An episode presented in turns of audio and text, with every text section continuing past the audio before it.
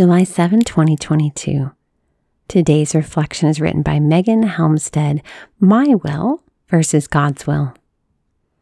The more I called them, the farther they went from me. Yet it was I who took them in my arms. I drew them with bands of love. Yet though I stooped to feed my children, they did not know I was their healer. Hosea 11, 2 through 4. I jumped at the shout of dismay from the basement. My husband, working diligently on a deadline, hadn't seen our teething puppy under the desk, chewing contentedly on the poison rat trap. One emergency vet trip and hefty bill later, they returned with a freshly pumped stomach, new prescription, and strict orders to keep the puppy from any running or jumping activities for 30 days to prevent internal bleeding. I laughed, cried at the absurdity. The 80 pound puppy, of course, did not agree to his confinement. He fought tirelessly against the leash in the yard and would make a beeline when released from his crate to body slam the back door in protest. This is for your own good, I cried one day in exasperation as I chased him in vain toward the crate. You're just going to hurt yourself worse. Instantly, the Lord spoke through the comedy of errors to highlight all the times I'd railed against my own suffering.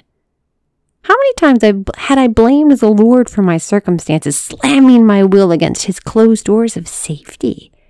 How often have I protested suffering that served as purification and healing from the poison of eternal death? My pup had no way of understanding my attempt at reasoning, no way to appreciate that I was distraught enough over his little canine life to put myself through such humiliations. I did it anyway. For 30 long days. The Lord has done the same for us for hundreds of thousands of years. The enemy loves to convince us that suffering is God's fault. But Satan is the greatest con artist in the world, and God has remained our healer and rescuer in this fallen world since the moment we turned away. Sometimes we won't recognize or understand it. While we should always strive to learn God's truth with the reason and intellect He gave us, He does not require our perfect understanding as a prerequisite to heal and rescue us. When God's ways seem incomprehensible, it's an invitation into greater faith and trust that He'll allow only that which has the potential for our greater good. Today, challenge yourself to truly receive it when you hear Him say, In every circumstance, my beloved, I am your healer, working always for your highest good. Lord Jesus, we thank you for this day and for this sisterhood. We thank you for protecting us even when we don't understand.